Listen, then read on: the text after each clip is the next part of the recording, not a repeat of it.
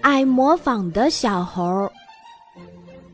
小猴可淘气了，总是模仿别人。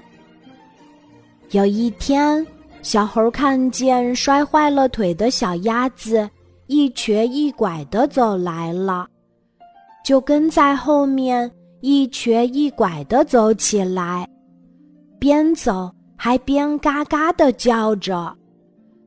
不一会儿，小乌鸦飞来了，小猴看见了。就学着它的样子，张开双臂扑腾起来。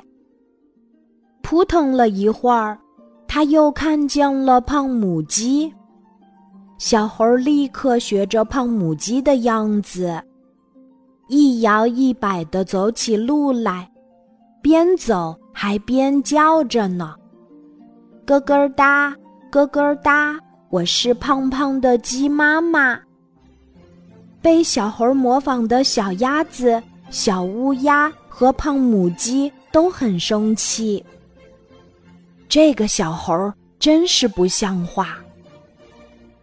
有一天，大家聚到了一起，谈论起小猴来。他总是模仿别人，不如咱们也来学学他吧。胖母鸡提议说：“好呀，好呀。”于是，他们一见到小猴，就模仿起小猴的一举一动来，样子可滑稽了。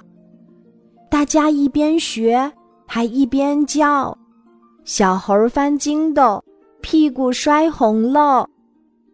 小伙伴们见了，都哈哈大笑起来，小猴羞得脸通红通红的。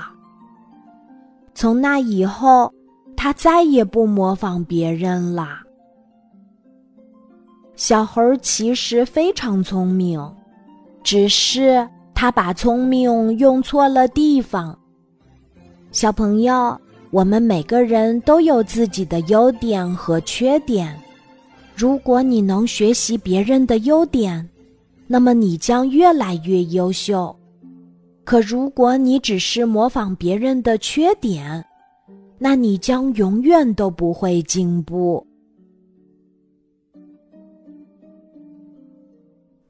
今天的故事就讲到这里，记得在喜马拉雅 APP 搜索“晚安妈妈”，每天晚上八点，我都会在喜马拉雅等你，小宝贝，睡吧，晚安。